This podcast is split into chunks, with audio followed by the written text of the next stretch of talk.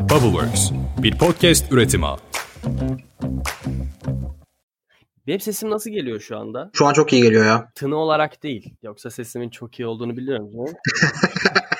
Atakan nerede? Ona saat 7'de Matrix'te buluşacağımızı söylemiştim. Ben ona aslında fax gönderdim ama linki. Bu arada bir şey söyleyeceğim. Mesela ben kendi ses dalgalarımı inceliyorum. Seha'nınkilere bakıyorum. Benimkiler çok az gibi. Ya kanka işte herkesin ses dalgası farklı ya. Ben bariton biraz. Ha, bu arada bir arkadaşım aradı geçen gün beni tebrik etmek için hayırlı olsun demek istemiş. Dedi ki dinledim çok hoşuma gitti. Kendine göre bir şeyler bulmuşsun. Bıkmadan usanmadan konuşursun artık dedi. İyi bir şey mi söylüyor kötü bir şey mi acaba diye düşünürken dedi ki ama he dedim tamam now we are talking. Ya çünkü bu arkadaşımla birbirimize bu kadar nazik davranmayız bekliyorum. Yenilecek bir noktada yani. bir şeyler söyleyecek, rahatsız edecek beni. Şey dedi, her zamanki gibi çok kendini beğenmişsin.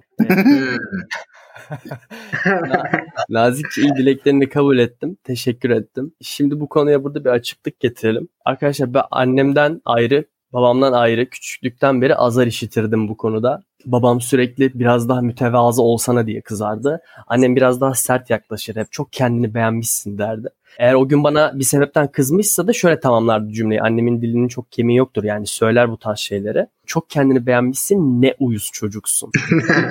Canım anneciğim. Tabii ben sonraları fark ettim. Aslında annemle babam kendilerine söylemek istediklerini bana söyleyerek sistemden atıyorlarmış. Hani gölge mölge anlattık ya geçen hafta.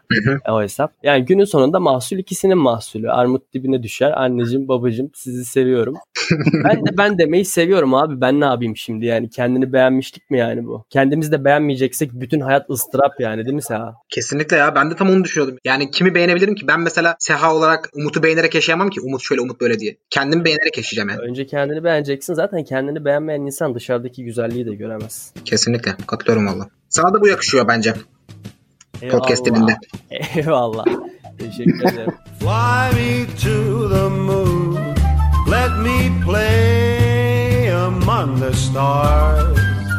Let me see what spring is like on Jupiter and Mars. In other words, O zaman şöyle bir girizgah yapalım mı? Ben bir yalandan size hoş geldiniz diyeyim tekrar. Tamam. Pandora'nın kutusu 3. bölüme hoş geldin. Bugün biraz beynin çalışma prensiplerinden bahsedip üstün körü meditasyonun nasıl işlediğini konuşacağız. Atakan ve Seha ile birlikteyiz. Bebekler hoş geldiniz. Ya ben hoş geldiniz diyorum da sanki az önce hiç sohbet etmemişiz gibi böyle yalandan olmuş oluyor. Bir de kayıt linkini de Seha yolluyor bana. E, benim hoş geldiniz demem de biraz bana garip geliyor o yüzden yani. Yani şey gibi kendi evimde bana hoş geldiniz dedim. Hakikaten host şu an Seha. Yok ben de kibarlık yapardım. Hoş bulduk falan derdim ya. Söylemedim diye. Beyler var mı bugünkü konularla ilgili söyleyeceğiniz bir şeyler? Ne bileyim işte benim beynim böyle çalışıyor abi ben biliyorum. İşte erkeğin kalbine giden yol beyninden geçer. Yok lan öyle değildi o. Nasıldı? Beyninden geçmediği aşikar çünkü böyle söyleyip insanları da yanılgıya düşürmeyelim şimdi. Benimkisi alt dudamdan geçiyor mesela. Ay, ama kafanızda şimdi öyle şeyler canlandırmayın. Bırakın ben canlandırayım. Ya sen söyle istersen ben söyleyeyim sonra. ben bir şey söylemeyecektim ya. Beyinle ilgili hiçbir fikrim yok. Şu an beynim ve ben sizi dinliyoruz. Yani ben bu bölüme gelirken şunu düşündüm. Hani bir 5 dakika önce konuştuk ya seninle şunları şunları şey yapacağız falan diye. Olaya şuradan başladım ben sorgulamaya.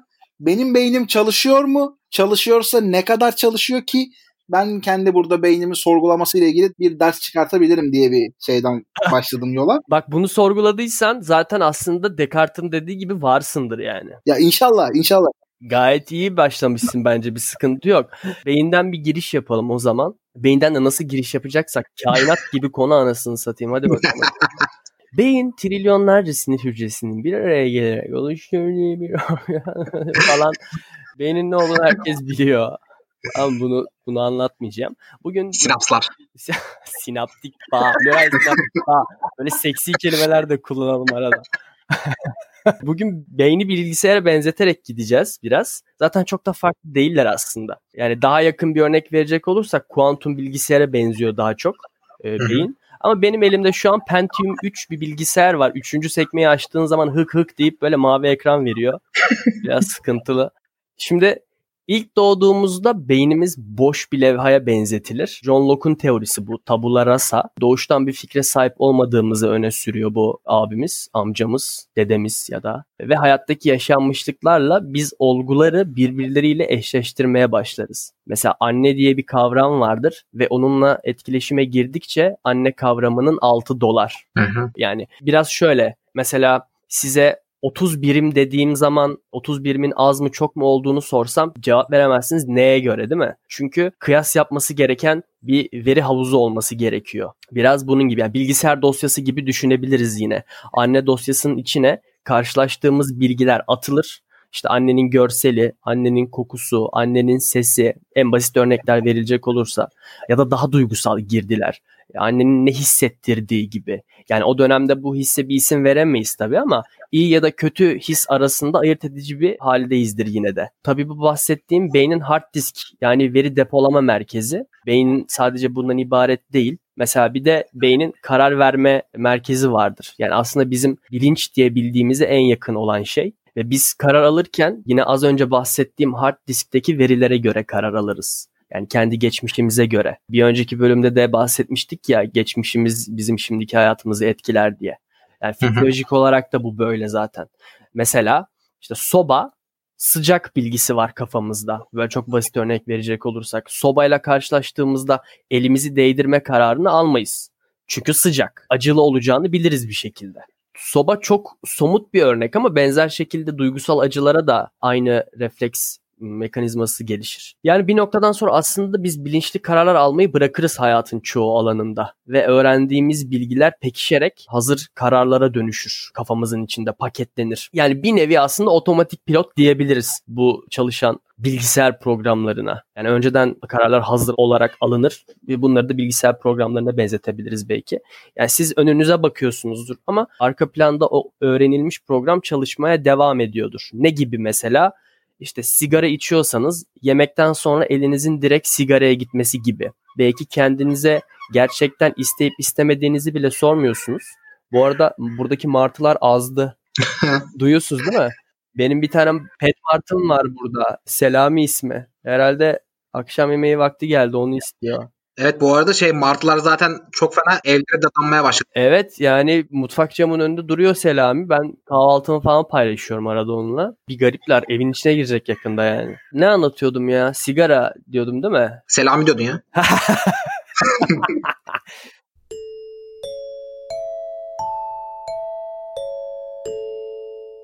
Umut bir şey söyleyeceğim. Senin telefona ne oldu? Kanka benim telefon artık miladını doldurdu ya. Ne kullanıyordun?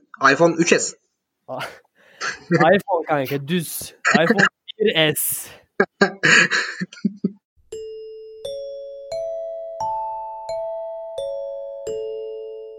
Ha, yemekten sonra sigara içme isteğinden bahsediyordum. Ha, işte belki gerçekten isteyip istemediğimizi bile sorgulamıyoruz ama elimiz oraya gidiyor. Yani sigara için ya da içmeyin gibi toplumsal bir mesaj vermiyorum kısaca. Kimse yanlış anlamasın. Başka bir örnek verelim alışkanlıklardan. Mesela uyanınca telefonu elimize alıp bir saat yatakta takılıyoruz bazen. Yani eğer bunu yapıyorsak bu da bir örnek sayılabilir. Birçok örnek verebiliriz bahsettiğim bu hazır programlarla ilgili, paket programlarla ilgili. Ya aslında bir kalecinin gelen şutu refleksif olarak kurtarması ya da bir atletin silah patlama sesini duyduktan sonra koşmaya başlaması da bununla ilgili. Hazır bir paket refleks. Şey vardı. Nir Ayel diye bir adam var. Hook diye bir kitabı var bu adamın. Product Hunt'ın kurucusuyla birlikte yazıyorlar. Bu aslında bu kitapta şeyi anlatıyor. Günümüzdeki bu sosyal medya uygulamalarının insanlarda yarattığı alışkanlıkları Hmm. e, anlatıyor. Yani biz mesela şey dedi ya sabah kalktığında elin Instagram'a gidiyor otomatik olarak. Hı.